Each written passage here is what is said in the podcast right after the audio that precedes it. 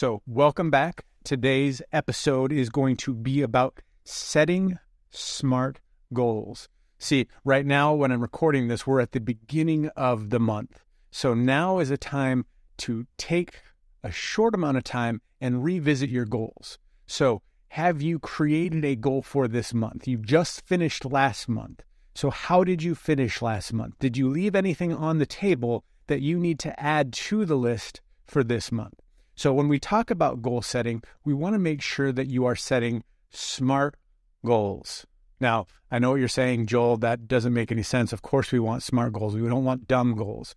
But SMART is an acronym for specific, measurable, achievable, real, and time. So I'm going to go over these with you today. So make sure that you're taking notes and see if you can apply your goal setting to this format. So a SMART goal has to be specific. See, your brain doesn't want vague information. It wants specific information. It wants specific directive. An easy example for this is think about Google. If you just typed into Google, I'm looking for something, what kind of answer do you think you would get? You would probably get the most vague answer ever. So, if your goal is vague and the way that you speak to yourself about the goal being vague, you are going to get vague results. You have to be very specific in what it is you're trying to accomplish. So, for your business, for instance, we talk about for and a friend. You want to accomplish that by the end of the month. That gives you a defined goal that your brain understands, and now it can unlock the path to getting that. The second part is measurable. You need a starting point and a destination.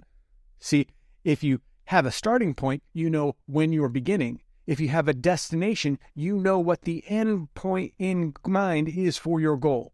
So today, take a look as your starting point. Then work backwards from your destination so that you know how to achieve that goal. See, we talk about this all the time with Stephen Covey's uh, seven habits of highly effective people, they begin with the end in mind. So if you know you start today and you know the end of the month is your end point, now work backwards to see what you need to do to accomplish what you're doing with your business. So for your for and a friend, you know that if you have four weeks, you need to get one person to join as a customer every single week to hit your goal. And in there, you just need to have one person decide to do the business with you. That's it. So now you have a measurable outcome for your goal, and now you've worked backwards on that path. Next is, is it achievable? So you have to ask yourself, is it out of reach or is it close enough that I have to do some sort of work to reach it? So if for you, for and a friend is easy, maybe you should narrow that down and do for and a friend per week. So if what you have decided to be your goal is too within reach, it's not stretching you, you're not growing, you're just going to coast along and easily get minimal results when you could actually be maximizing your results by maximizing your efforts. So today, take a look at your goal and put it into the achievable category.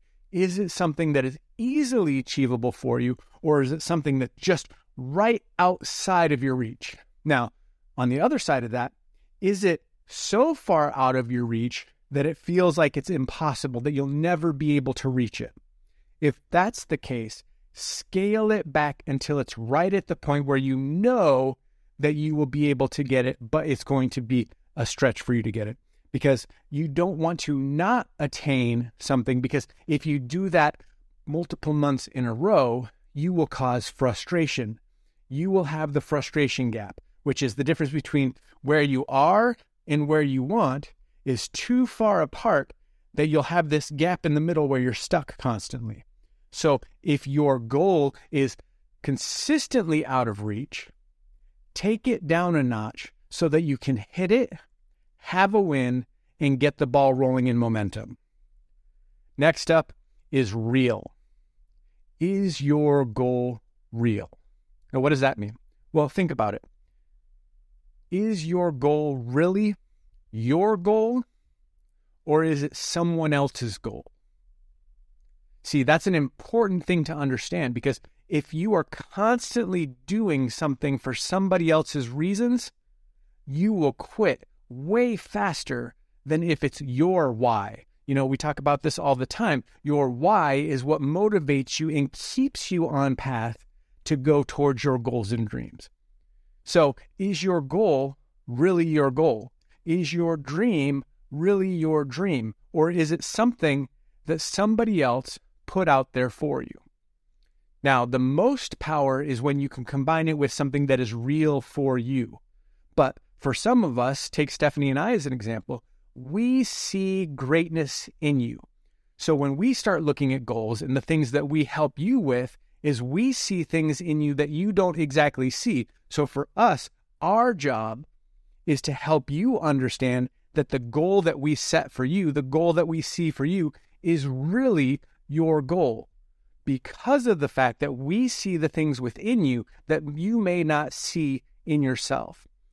So when you're looking at that, make sure that you are comparing the reason why your goal is your goal if somebody else has a bigger goal for you. If they both line up, then start understanding why your leader or your mentor has a stretch goal for you, has a bigger goal for you. Is it because they see something within you that you don't see within yourself? Do you not see yourself as worthy enough of hitting that bigger goal? So you set the goal for yourself lower. So today, look and see if your goal is really your goal and go for it. And then lastly, time. Guys, it has to have an end date. Why? Because if you have no end date, if you have no completion date, you will just go on and on and on and on and on. You know, they've done studies where they've showed that when kids are given an exact timeline to do a project, they will get the project done within that timeline. If they don't have a timeline and they just let it go, they never actually end up completing the task because they think that they can just get it done whenever. Also, with time, it causes you to have focused effort. So, going back to that study, when the kids realized that they had a short amount of time to get it done in, they got it done within that timeline. With those who didn't, it just went on forever. Now, you may know this from going back to school and doing your exams and studying and cramming for exams that most people also delay on that timeline because they think that they don't need all the time necessary to get it done. So they wait until the last minute and then they cram. This is what we call month end madness in our business. You're running along for the first three weeks of the month, doing a little bit of work here, a little bit of work there, and then you get to the end of the month and you realize how close you are to your promotion. And then you cram all of this effort and all of this work in on the last few days of the month trying to get to that promotion where if you took the time right now to compound your time and your efforts, your end of the month would be more coherent, more flowy, less stress. You would have a greater opportunity to hit your promotion by doing the work sooner rather than putting it off to the end. So, guys, success is the realization that your goal is benefiting not only yourself, but your others. Because when you have a goal, it should pass a win win test. It's a win for you and it's a win for other people. That's why we love this business model so much. With network marketing, it's a you win, I win situation. I can't win any more unless I help you win. I can't have more success until I have your success. I can't make more money unless I help you make more money. It's a great win win business. And that is how you should look at setting up your goals. So, right now, take a look and see who on your team could you help win this month. Now, are you looking at setting goals with them and for them? And then conversely, do those match and go along with your work? Because now all of a sudden you are compounding goals to create greater effort and greater momentum and greater results for not only you, but for those on your team. So, to recap, guys, you need to start making smart goals today. They need to be specific, measurable, achievable, they need to be real, they need to be in a timeline.